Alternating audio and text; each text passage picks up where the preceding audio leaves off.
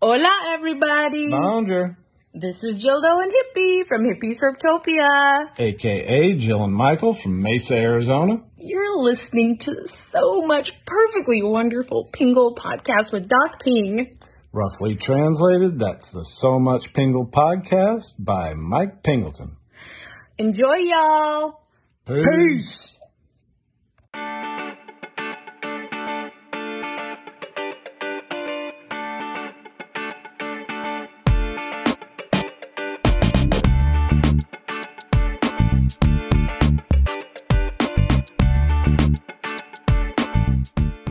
listening to So Much Pingle, the podcast about herpetology, field herping, and anything and everything about amphibians and reptiles.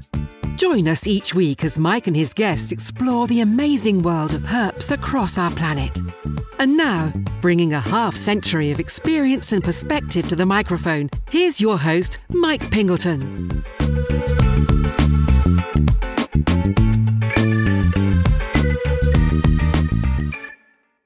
Hi, everyone, and welcome to the show. Mike Pingleton here, and I am your host for these proceedings. It's great to be talking with you all again, and I hope each and every one of you remains safe and healthy. It's a rainy day here in East Central Illinois, and rain means that today is podcast day, which is a good day to get some things done with intros and outros and episode edits. And plus, we get a little break from the summer heat in the meantime. So here we go with episode 11. Now, a while back, I jumped in my little Hyundai Tucson and I drove due west for about 15 hours to eastern Colorado because that's how we do, right? We driving is in and flying is out. And I went out there to participate in the COPARC Herp Survey of Otero County. And I drove all that way for a number of reasons. First of all, I love herp surveys. And I got to see some old friends and make a few new ones too. And it was also a chance for me to return to an area that on the surface may look a lot like a a hot and bleak expanse of grassland, but there's a lot more to that area than meets the eye.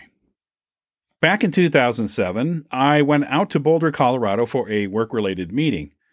And my standard practice back then was to work some extra days into any business trip provided the area was pretty cool, and to do some herping or hiking or you know usually both.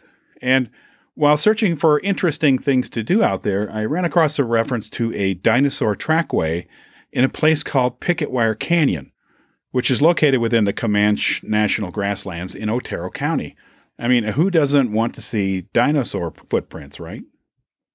So I drove east and I managed to find the place and I hiked down into the canyon and it was July, so I brought a lot of water with me, and I drank every bit of it too.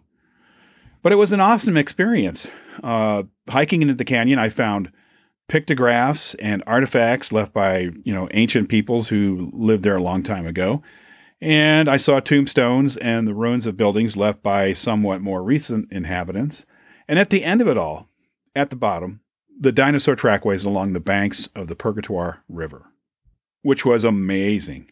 Now, there were footprints of sauropods and theropods, uh, most of which were made by brontosaurs and allosaurs, and the little dino loving kid inside me was very happy.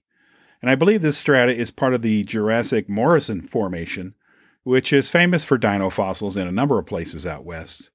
And I later learned that this set of trackways along the Purgatoire is the largest assembly of dino tracks in the world, which is pretty cool. And of course, I herped and I found bull snakes along the way there, and I also got a nice Texas horn lizard right next to a brontosaur footprint. And it was such an awesome experience that I wrote an article about it for the now defunct IRCF magazine. I think that's International Reptile Conservation Foundation. And there was another element to this experience. As it stands right now, it's kind of difficult to isolate yourself in North America, especially in the eastern portion. And in most places, chances are there's somebody else around or close by, or there's a plane overhead or truck noise from the highway 10 miles away and, and things like that. But hiking down in that canyon, I didn't see or hear anyone else for the entire day, and that includes airplanes. And I was pretty sure that I was the only human being for miles around. which is pretty cool. But at the same time, it was a dumb thing to do. I mean, nobody knew where I was exactly, and a broken leg or some other accident could have resulted in me ending up as coyote poop. So, not the smartest thing I've ever done, but I'm glad that I did it. And the next time I go, I'll bring some friends. So, I was happy to get back to the grasslands area and to participate in another herp survey. And I've done a lot of herp surveys over the years, and if you've never done one, Surveys and bioblitzes are great ways to meet up with biologists and naturalists and other like minded people, and to see some interesting herps and other critters, and while helping to conserve and understand them. But I had a great time, and I recorded this interview with Tim Werfel and Hunter Johnson on the last morning of the survey before everyone went home.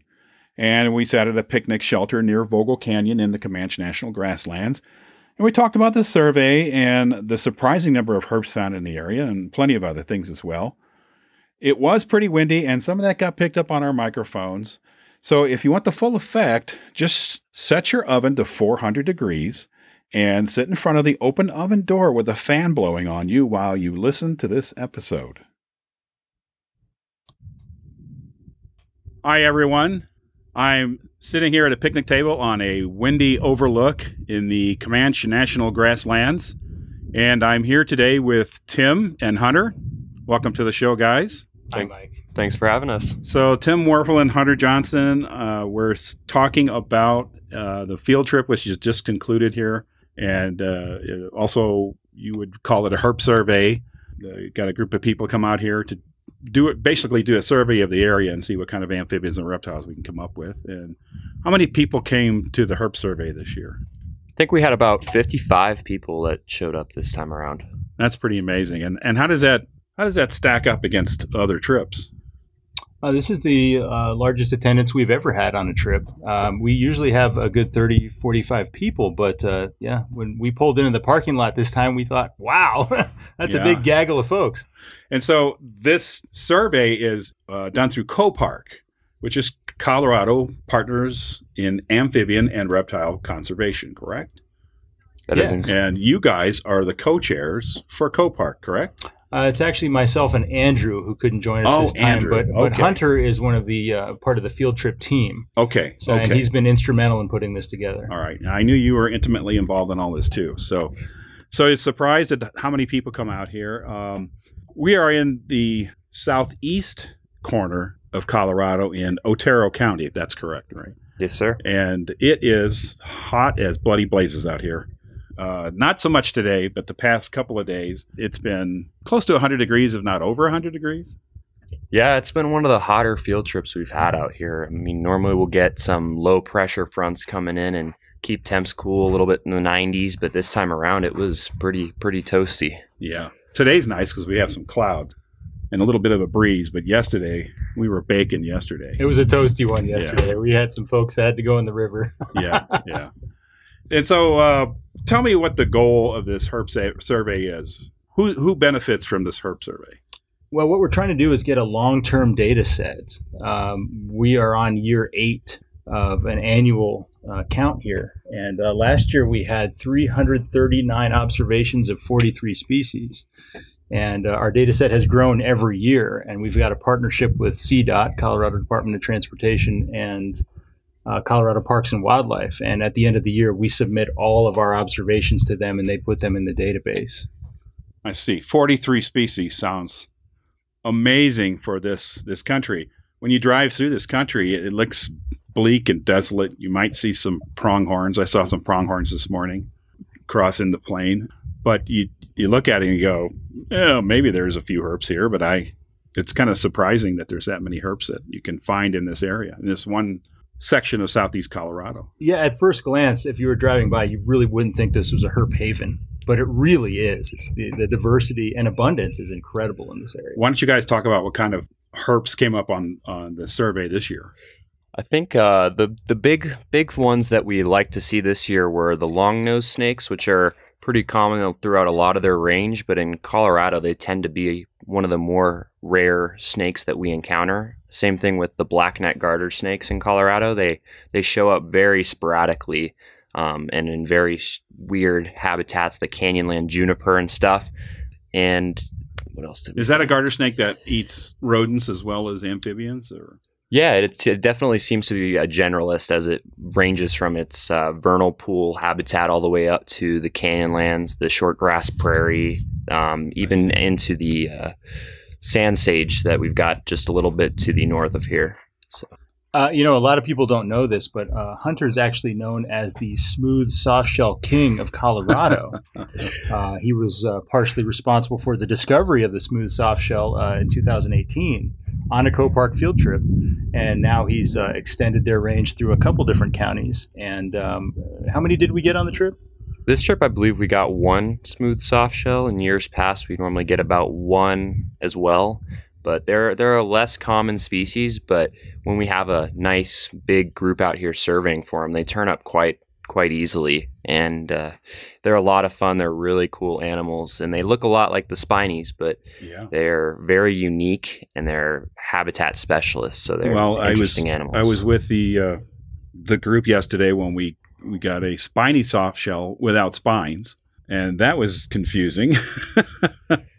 and that's a smooth. No, it's a spiny. Oh, yeah, there was some smooth. debate over that. I wasn't sure uh, myself. And uh, you know, of course, when you look at it for lens of common sense and field guide, it's like, oh yeah, it's a spiny, but it just doesn't have any spines. Well, and it makes sense why they went undetected for so long. It's because people were finding these uh, spiny soft shells alongside the smooths, most likely, where it was, oh, it's just got no spines. It's just one of those spineless spinies. And so Yeah. until we actually got to put it on a iNaturalist, and as we were reviewing some of the records, as we were inputting data into the permitting process at the end of the year, that we noticed that something was a little off. Something was a little strange about that one. Did a little bit more digging and asked a few experts, and turned out to be something really special that I was incredibly blessed to be a part of. No, that's cool. That's cool. It's an exciting story. Whenever you find something new and it- where it's not, it's supposed to be. It's a, it's kind of a thrilling thing, right? Oh, absolutely. It's one of the best moments that I've had in uh, my tenure as a herper Ah, to the date. cool. Hunter, what would you say is the most uh, is the rarest animal here that we, we find the least? Is it is it the round-tailed horned lizard? Would you say? The round-tailed horned lizards up there, speckled king snakes are tough. They're they're definitely here. Uh, they just show up in very low numbers. They're cryptic animals, but round-tailed horned lizard or king snake are probably the Yeah, two in this right. area. And um, we some prairie rattlesnakes turned up on the trip. I think one or more. Oh no, they they're quite common here. I think when we go through the records, we'll see over a dozen. Yeah. Okay. I think I think right. they've been pretty common on this. And then route. somebody got a uh, desert Massasauga last night. right outside of camp. Yeah. Um, Apparently, I missed it by a few minutes, which heartbreaker. that's my Likewise. forte. Yeah. I'm really good at missing stuff by minutes. Well, and that's a great find for down here too, is because anywhere south of the Arkansas River, their populations have been a little bit in trouble as the droughts hit stronger and stronger every year. Um, so it's always a really great find and really reassuring to see them pop up down here again. Yeah.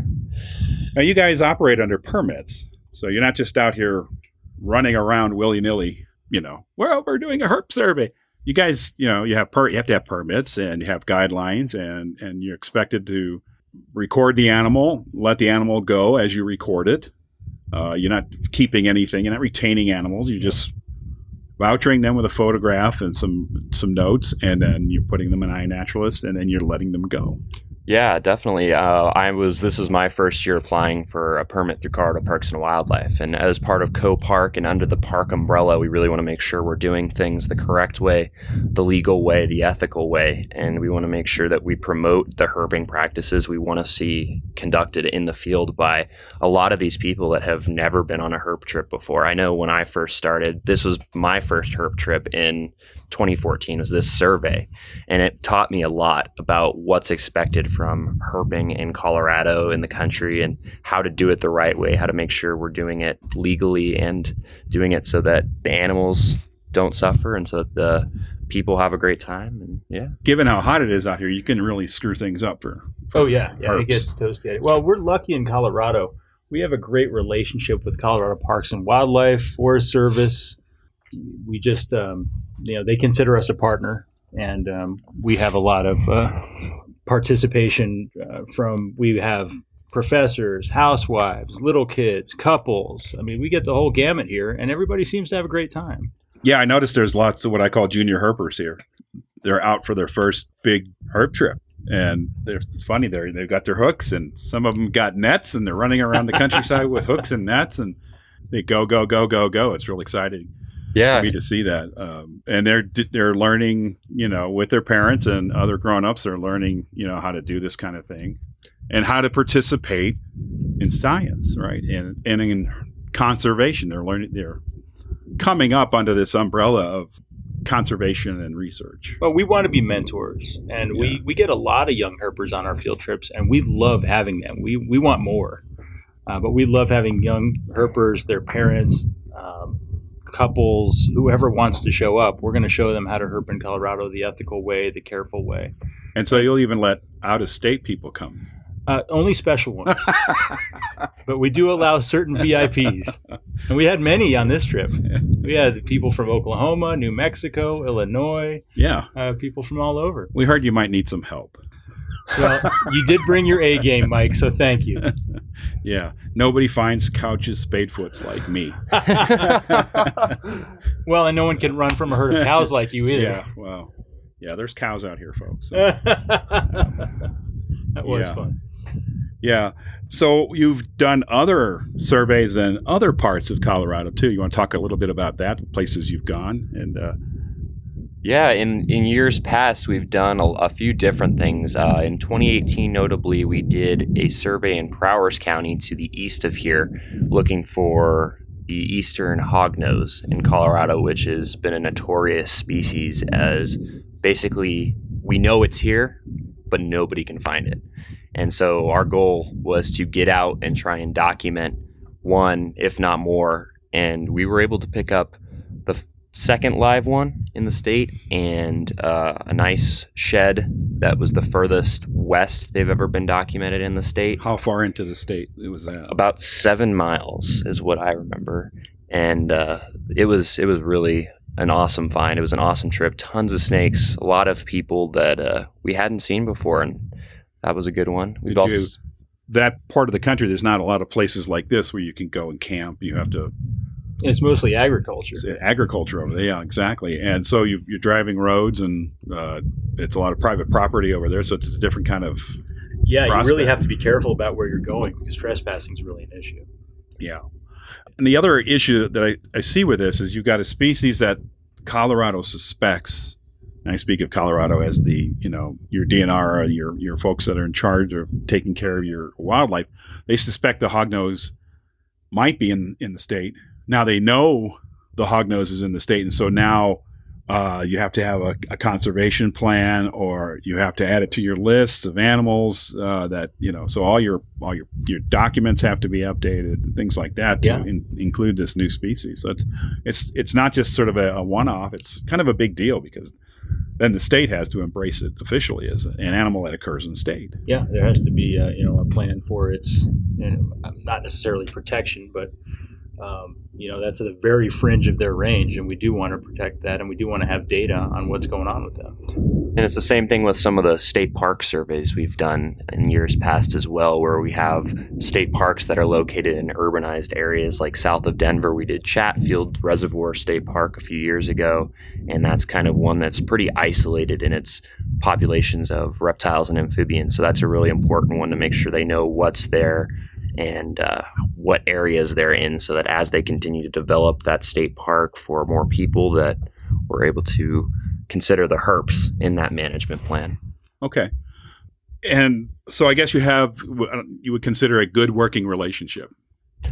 Yeah, I would say so. Uh, we try and partner with as many different groups as possible to achieve as many different herp conservation goals as we can. Private groups, nonprofits, the state, national level. We've done stuff with COPARC, and uh, Yeah, we've been requested by um, many different agencies, NPS, uh, Colorado Parks and Wildlife Forest Service. A lot of these uh, outfits have approached us and requested surveys because they know um, we have great manpower and a lot of talent, and we bring good data, Yeah, and, and they like that. that's awesome. If you're new to herping, you want to get in herping. These are the kind of things you want to participate in. Because this is how you you get to know people. People get to know you. This is how you get to learn how this is done, and this is how you get to feel your way into a group of people that are, are not just out here for the chills and thrills; they're also trying to give back. Absolutely, and that's a big part of COPARC. So basically, how I got involved with COPARC was my mom was freaked out because I told her one day I wanted to go look for a rattlesnake. I wanted to see a rattlesnake, and uh, so it began. like like every normal parent, she said, "Not a chance," right? So she did a little bit of research online to try and find somebody who would be willing to take me to find a rattlesnake and actually knew what they were doing. And she found COPARC, and so my first ever herping trip was the 2014 COPARC Otero County survey, which is where we are right now, except seven years ago, I believe. And it was incredible. I was a 12 year old back then, and I was real young. I had no clue what I was doing. I was that kid running around with the hook and the net, trying to grab anything and everything I can. I was jumping in juniper trees, trying to grab a coach whip, and he totally was too. I was having a blast, and I'm still having a blast to this day. But it really shaped me as a herper and got me involved with great people like Tim and Joe Ehrenberger and Kevin Urbanik and all these people that in Colorado, Smet Logic, Rob and Nick Kreutzer, those guys. COPARC Yes. legends. Yes, uh, it's it's been incredible, and it taught me a lot about what's expected, how to be the best herper you can be, both in the field and as a model for other people, those young guys as they come up too, so that you can keep inspiring people to do the right thing, get involved in science, the science aspect of it, which is huge. And I've been documenting all my finds on Herp Mapper and doing things like this for Excellent. ever since. And Yeah. it's, it's you don't the- have to be a science scientist to do science. no, absolutely not. And uh, I mean, I'm just a college student now, so it's it's really just about getting the right opportunities. And if you have the chance with your herpetological society or a park organization or anything like that, absolutely take it. Yeah, yeah. I always try to tell people BioBlitzes, herps, or just Google it and find something in your area and go see, or go hang out with the birders and do you know get into it that way too. I have There's all kinds of ways of doing this. Bio blitzes all over the country and herp surveys. I've never been to a bad one yet.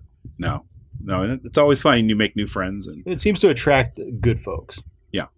Yeah. That type of activity. so my first herp survey in Colorado was in 2010. I Four uh, Corners. four corners, and I, I think maybe Tim we had already met before that. Maybe it's Snake Road. I yeah, think it was and- Snake Road. and uh, I can't recall how I got roped into coming out to Four Corners. I think I called you from my kitchen. Maybe, yeah, maybe. So, so we, I, I flew out to Denver, and Daniel Dyke flew out uh, from Florida to Denver, and you picked us up, and we drove up. We drove west, crossed over the Rockies, and then got somewhere in the foothills on the other side, and pulled over and slept on the side of the road, and. I was never so cold in my life. it was a chilly was- night that night. I was freezing in my sleeping bag, and uh, but I woke up and there was just glorious, you know, mountain vistas and whatnot. It was very cool. And then we went uh, further west and south down into the Four Corners area, which is where Arizona, Utah, Colorado, and New Mexico all come together. We did a herp survey down there and uh, had a whale of a time. And there was quite a few people on that trip. We uh, camped out next to an Indian burial mound.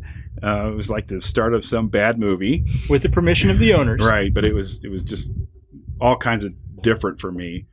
The survey went well. We found lots of really cool uh, herps out there, and uh, that part of Colorado has some fringe species that barely enter it. Into you have the glossy snake, I think, that barely gets into Colorado Yeah, there, and uh, California king California snake, king Mesa snake. Verde night snake. There's some fun Yeah. stuff down there. We had a good time. We went to Mesa Verde and, and had a good time there, and and so that was that really kind of uh, it wasn't my, it was my first herp survey, but it was kind of my first where I went somewhere else out of you know out of my state and out of my comfort zone, and just and uh, and then somewhere along the way, Tim, you, you said, hey, you want to go to Mexico? and that's where it all started. Yeah, and then some other things happened after that. But it was a good time, and I think, and I know Daniel had a good time, and I met uh, uh, some other cool uh, Colorado people for the first time. So uh, I really enjoyed that, and uh, you, you're doing it for a good cause. Though.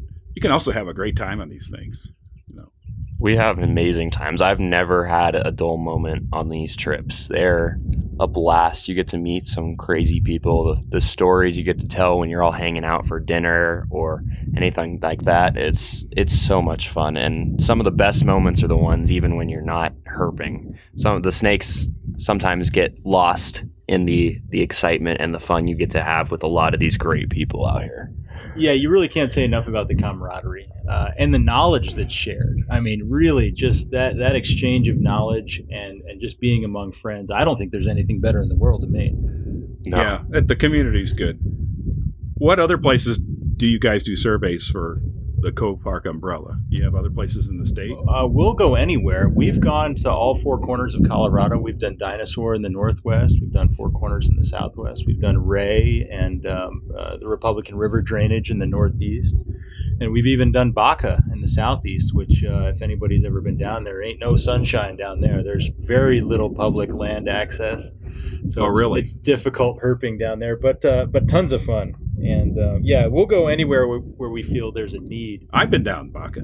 Yeah, Baca's great. Uh, Picnic Canyon? Uh, picture. Picture Canyon, Picture that's it. Picture Canyon. Did that. that Yeah, that's a that's a great a Sand Canyon, Carrizo. Yeah. uh, some great stuff down there. Uh, if you're interested in what, what would you call it? Early American archaeology. oh yeah, There's some great places here. Uh, Pic, uh, Picture Canyon is is got some great petroglyphs and uh, rock art that that I, I was just amazed by. Of course, where we're at now, we're in the Comanche National Grasslands, and there's a uh, we're near uh, Vogel Canyon. We're on the edge of Vogel Canyon. Some miles up the road is is Picketwire Canyon, and I've been here before because I, I made it. I had to go to Denver for a work conference, and I thought, what's cool that I can go see while I'm out there, and uh, found this thing about uh, Picketwire Canyon and Dinosaur Trackway, and I'm like, I'm going to go do that. So uh, I drove man. out here from Denver, managed to find out how to get there and where to go. Took an extreme amount of water with me, and it was July and uh, had my big floppy hat and my long sleeves, and I walked. Uh, it's about an 11 mile trek down there, and and back. So Uh, we're not advocating that in July, No. by the way. it was really dumb. But I walked down there and I got to see the dinosaur uh, trackway, which is uh, the brontosaurs or apatosaurs. Oh, it's a fascinating area. And there's some theropods and saur- sauropod tracks in in the rock, the bedrock of the Purgatoire River. It ju- was just awesome, and uh, some uh, great uh, pictographs and rock art down there too. So it was just an amazing time. So this this area is really cool. It kind of grabs you. It, Really, it looks barren, but it's just got some so many cool things that going on here. Yeah, I think time stands still out here. I mean, really, this is the old west. If it if it does survive anywhere, it's it's out here. Yeah, and, and probably three or four hundred feet behind me, radio behind, there's uh, wagon ruts from an old out out branch of the Santa Fe Trail. Yep. Uh, where you know folks came west out with their with their wagons. So yeah, a lot of history out here too. So, so what's in the future for you guys? Just more trips? That's a great question. Uh, we're just going to start talking about our fall trip. Uh, we're probably going to end up somewhere in eastern Colorado. We don't know where yet. Uh, but there's still a few herp mysteries in Colorado to be unraveled, and uh, that's what we love in COPARC. We love herp mysteries. So I know Hunter has that same hunger that I do. I do. We have been having some fun lately out on our own, chasing those herp mysteries. But it's Yeah. it's definitely a lot a lot easier when you have a big survey effort. The more people you have, the easier it is to solve those mysteries. So Absolutely. yeah, it'll be a good time. Looking forward to that. Uh, we'll be doing this again next year, so that'll be fun. Hopefully, add a spring field trip as well. And uh, yeah, just trying to give people as many opportunities. Springfield or Springfield? Springfield trip. Okay. Yeah, yeah. We're- No. we're going to Springfield. Yeah, no, not not going to go all the way out to Illinois. I want to make sure that's clear. Yeah. or there's Springfield, Colorado. I've actually done a herp survey in Springfield, Illinois. Oh, nice. Just so you know, Yeah, got a Bird King. Well, we also have that's that would be nice to find. Yeah. We also have good relationships with neighboring herp societies, and next year there's talk of a joint trip with uh, KHS, Kansas Herp Society, uh, which we we have great relationships with them and Travis and all those folks out there. We love getting together with them and, and having a joint uh, party slash survey, and that's that's always fun. Yeah, Tim and you and I met in- in Kansas uh, whenever that was back in the aughts. Yeah, that was over a dozen years ago. Yeah, and uh, did did some survey work out there in western Kansas around Hays. That was pretty pretty fun. Yeah, we the KHS folks we're we're big fans of them, and uh, we we try to see them whenever we can. So, uh, for other folks out here in Colorado or in the surrounding area that want to get involved, how do they find out about these trips? How do you how do they get in in touch with people? What's the best way? The best way to do it is probably going to be through our Facebook page, which is COPARC, or That's C O P A R C. correct. right. And then we also have a website. Correct. And we have a website as well. And we have an emailing list that you can get on if you contact us at the website or Is on it the Facebook. coparc.org? Yes. It is. It is indeed. All right. And, uh, yeah. So this isn't just an exclusive thing. Uh, If you want to come out and help out and see what it's all about, No, if you have a passion for, and it really doesn't even have to be for reptiles and amphibians, although you know, most of our membership have that. But if you just love being outdoors and being around like-minded people, we love folks to just show up. Bring your kids, bring Yeah. bring everybody. Yeah, you can be you can be an expert in some rare snake species and have a great time, or you can be like I was, just a kid with his awesome parents and out here having a blast. So it's anybody is welcome, and we love seeing and meeting everybody. So. cool. What else do we want to talk about here in this beautiful place? I mean, I, I the vista, folks. On if you could see what I'm seeing right now, it, it's just amazing out here. Um, is this one of your favorite places to come, or Absolutely. This is this is a special place for me. It's really what kicked me into the herping community and the herping in general, more than just finding bull snakes and garter snakes in the field behind my house. This is a special area. As soon as you hit that that 109, when you go drop into the canyon lands and just go, you it just opens up into this beautiful prairie that's not just flat and dry and desolate. It's this is a special area for sure. There's something about the canyonlands in southeast Colorado that just the, the herp diversity is high, and uh, I don't know that we we know what causes that, but um, yeah. The, do you know the, the species total down here? Oh, we're it's probably close to 50 species down here. Reptiles and amphibians. Reptiles and amphibians, rare and non-rare. is is the fact that there's these canyons with with water that keeps the the total higher? I'm sure that's got a lot. Yeah, you have a lot it. of little oases in these canyons, and that attracts a, a number of, of herp species. But you also have an inva- at least one invasive, right? You have Unfortunately, bullfrogs.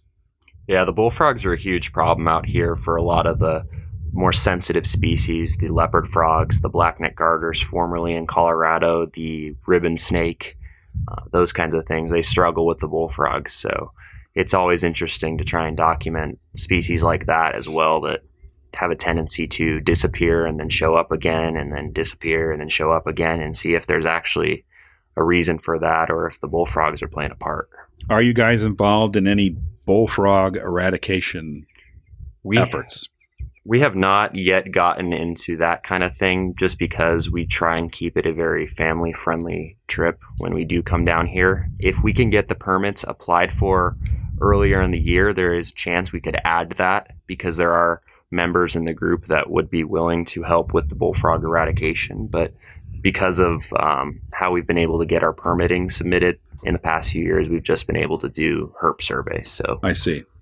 yeah. But it seems like that's something that has to be done at some point. Yeah, we think COPARC does want to be involved in that. We just want to be tactful about it. We don't want to, to be whacking bullfrogs against rocks in front of little kids. Right, right. So right. uh, There, we, there we are just more want to be humane ways of doing. we wanna these be smart things. about it. yeah. Yeah, we want to make sure we're doing it the right way with all the right permissions Right, and stuff yeah. like that because it is still public lands that we are going to be working on. And I know you you fight these things around the Denver area as well, right? There, it's a and- significant problem. at our last COPARC meeting, there were some new methods uh, introduced, or, or at least you know talked about that seem to be quite effective in controlling bullfrogs, and we're we're kind of starting to explore that. It, I, I think I remember this. Wasn't it? Wasn't some drain pond draining involved? Yeah, in- in correct. that? They have to they have to totally drain the pond and then remove all the cattails and re and make uh, vegetation, native vegetation for uh, you know the leopard frogs that belong there. Yeah, And the cattails don't belong there either. Yeah, they choke out the They pond and they the make pond. they make bullfrog habitat. And when you drain the pond, you also get rid of the tadpoles, the bullfrog tadpoles, yeah, which are have to have enormously difficult to get rid of. Yeah, We've got a little bit of that going on down here naturally as we've come into one of our really bad drought spells in southeast Colorado where all the vernal pools and stuff are starting to dry up and we're seeing the bullfrogs kind of seem to their numbers seem to be dropping off and the leopard frogs that are able to survive in the drier conditions with the temporary pools are seeming to make They'll a comeback. Move back in. Yeah. Yeah, I if there's if there's a body of water, the bullfrogs are going to rule that body of water. Mhm. But Yeah. you know, I was they- pretty pleased with the amount of uh, plains leopard frogs we saw just this weekend. Um, you know, we, we thought the bullfrogs had really taken a firm hold and, and done a number on them, but I saw quite a few um, Blairi um, walking around this weekend. So they're, they're still hanging on. The bullfrogs haven't totally taken them out. good. Good. I didn't see any of those, but that's that's okay. Next time. Next, Next time. time, It just gives yeah. you a reason to I saw back. all the Couch's spade foot. So. Oh, there you go. All of them in the county, didn't you, Mike? yeah, I'm really good at those. Uh, but I like taking pictures of those on the road before I move them off. They're just no ugly Couch's, spade Oh, foots. great, great They're little critter. great little, great little animals. And you put your cell phone up, and if you get your flashlight shaded just right, you can get these great shots and put them on social media and just knock people's socks off with them. Oh, yeah. so they're- photogenic. they're super cool because in Colorado, there's only this one little pocket of them right around where we are, and they're super common here. But then you go anywhere else in the state or even around it, and Oh, really? not there. Yeah, Okay. there's, But- a, there's a strange little pocket right in Otero. Is that the same thing for the the green toads, the debilis? Uh, they're a little more debilis? widespread, but Are they, they? they are, um, you know, isolated to a degree. So last night we uh, we visited a so we visited a small cattle tank, uh, and we could hear in the distance we could hear little, you know, chirping, buzzing calls, the green toads, and uh, the, the cows are mooing and they're uh, moving around uh, on the other side of the cattle tank, which is just a big pond. For those of you out east, it's, it's not a tank,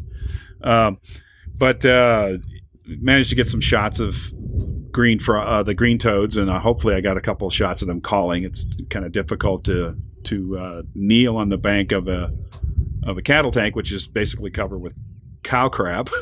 And a little slick, too. well, yeah, it's, I don't want to fall in there because that's that's not good.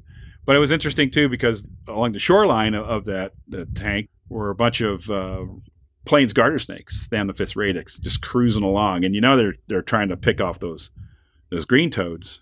That they're not really in there for anything else unless there's leopard frogs in there. Maybe we didn't see any of those, but uh, that was kind of an interesting night because of the the plains garter snakes where I live. They don't they don't eat frogs. They're worm eaters and they're they're kind of small. And there's a 30 inch plains garter snake right in front of me, you know, cruising around in this nasty cow water. it, was, it was quite a surreal experience. There were a few chunky ones in there. Yeah, yeah, yeah, and obviously they're big and fat on frogs. So, of course, then one uh, a bull came through the the gate and uh, started hollering at me, And, and, uh, moving very rapidly Yeah. towards you. yeah. So I don't know much about cows, but I, I know when I should get out of there. so, so that was great. so I, I uh, managed to get out of the other out of his way. But uh, yeah, so that was quite an adventure too. Part of the southeast Colorado experience is Yeah, ab- getting chased by a bull. Absolutely is. So I'm not the only one who's been chased by a bull. Yeah. So, so Mike, as an outsider, um, or as a non, you know, regular COPARC member, how how did the survey look to you? Uh, it it was. Um, I was very surprised at the turnout. Usually with herp surveys, you get this this knot of dedicated people. What what I really liked about it was all the the kids involved, and the kids were they were into it and they understood what was going on. You know, and We love kids. We Yeah. say more kids, the better. yeah, we're talking eight and ten year olds. And uh, well, our, our, your youngest kid was Three. three, almost four. She had her first Um, rattlesnake on Ryan, the trip. Ryan Borgman's daughter, Cambria, was is going to be four, and she saw her first horned toad and uh, horned lizard. Sorry, and her first uh, rattlesnake, and uh, she wouldn't stop talking about it. So that was kind of kind of fun too. So I was just kind of surprised by the big spectrum of folks that came out here to help out, and of course you have a lot of a lot of the young and upcoming herpers, you know, hunters age that are. Um, you know, Well, been these are- involved and they're they're really good at, at finding stuff and they range across the countryside and and cover lots of ground. So that was kind of it was just a, a great for me. It was a great uh, event just to sort of sit back and watch. And I think I'll post uh, in the show notes. I'll probably post a picture of just a a, a shot of the group that I took from afar because uh, just amazed at the, at the good turnout and and the good part- participation. But I guess the heat, with heat yesterday knocked a few people out, but that's kind of to be expected. It was it Yeah, was brutal that- here That yesterday. happens every year when you get hundred plus and you have you don't have a hotel. That's that's a rough day. Yeah. Now I I got a hotel. that's okay. I, I I'll camp, and I I often camp, but uh, I was so tired because it's a 15 hour drive from my house. oh yeah, you had a long trip. and I don't. Where's my trophy? Because I came the furthest. You did. You you we'll get you a COPARC Where's my shirt, trophy? uh, but yeah, but uh, there's you can stay in uh, La Junta is the nearest city. You can stay in La Junta, and uh, it got some nice hotels. I stayed at the Stagecoach. It's a famous Herper Hotel. Got some birds calling off to the right here, radio right. Quite sure what they are, but they're awful noisy. Oh, look, there it is. There's a. Uh, Shrike bouncing around too, but I don't know if that's Yeah. making that call. uh, I see a mockingbird. It's quite loud. Anyway, uh, so you can you can stay in town or you can camp out here in the middle of the of, of the grasslands, and I have to say that the stars at night are pretty good. Unforgettable. It's uh, not quite zero light pollution. You get a little light pollution from La Junta in one direction, but otherwise, it's it's great. You know, you can really see the Milky Way. What else can I say to promote this? we have fun at COPARC. We love having visitors. And we Yeah. love having friends come by and say hello. I think it speaks best for itself. Give it a shot. You know, if you come once and you don't have one of the best times of your summer, or spring, or fall, then we can't help you. yeah, there's there's not much we can do for you. But uh, I, I'm almost guaranteeing you will. So Colorado has a lot to offer. yes, it's very underrated. It's got a lot of really cool natural history and uh, scenic touring that you can do during the heat of the day when the herps aren't necessarily great. So The herps out here are pretty awesome too. yeah, Um, those blackneck garters out here are are spectacular. they're smoking. Yeah, Some tasty burgers. and the fact that they, you know, they, yeah, they don't stick necessarily to the waterways. You No. know, they'll, they'll range No. like we we found one here, uh, here at the Vogel Canyon picnic site. We found one cruising around near the the restroom, and that is probably a good two or three hundred yards from any kind of water. Yeah, they'll So- range pretty far from from permanent water. Yeah. So that that was interesting to see. So there's always something new, or and you know, you sort of have these expectations of what what creatures should be doing where they should be at, and then you know, if you pay attention, you'll find that you know that's not necessarily what's what's really going on with them. Also, you have line snakes out here, Tropidoclonion lineatum, which is diminutive and yet one of my favorite snakes. Um, so that was kind of cool that, that they also show up here on occasion. And uh, You don't really think of them as an arid species. Well, uh, they turned like a prairie species. Yeah. More than, uh, and this would be this would be a arid grassland, I guess you would call this. Uh, but I guess they're they do okay here. They hang on out here, and I don't know if they're common in this area of, of Colorado, but they're here, right? I would I would call them a common species in this little area. Yes. and you have a tantilla, um, which my first trip out here had a big rain, and there were just dozens of them on the road drinking water off the blacktop uh, after the rain. That Tell me you cool. got a picture of that. I yeah, somewhere I do have some pictures of those. yeah, yeah, that was a long time ago, so they're they're not great pictures. All right, guys. Uh, so I don't know what else. What else you want to say before we go? Uh, first of all, it was just great to always great to see you guys again and herp with you. So Absolutely, it's been a pleasure. appreciate being able to come out here and uh, participate in this too, and uh, just kind of hang out. And I really just appreciate the event a lot more than it's not just the herping; it's also the folks I get to hang out with and just watching the whole the whole thing in motion. You know, it's like a just juggernaut just rolling on. You know, people coming out here and they know exactly what they're going to do, and they just get to it and they go find the herps and make their their records and and and everybody packs up and goes home. So Yeah, we have a great group in Colorado. we really uh, love all of the people that show up here, and we try to be very inclusive. And, and, Mike, you know you've got a perpetual invite, so uh, okay. show up anytime. All right, all right. Thank you so much. I think we'll we'll close it there unless you have anything else to say. I think we're good, but thanks for having all us. Right. Thanks, cool. Mike.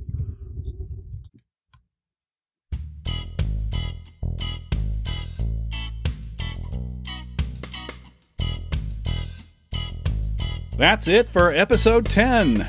I want to thank my friends Tim and Hunter for sitting down with me at the end of a long weekend to talk about the survey. And I appreciate getting an episode out of the trip, but really, guys, Mike's on or off. I really enjoyed talking to you. And so, folks, see the show notes for more information on COPARC and related material. And as always, thanks to everyone for your comments, your suggestions, funny memes, and everything else that folks have been posting this week. I really appreciate the support, and I continue to have fun with this project, and I hope you do too. Just a couple things before I go. You can find all of the recorded episodes and show notes at SoMuchPingle.com. And you can join the So Much Pingle Facebook group. And you can also email me directly at so muchpingle at gmail.com. I'd love to hear from you. And in the meantime, please take care of yourselves and don't forget to hurt better.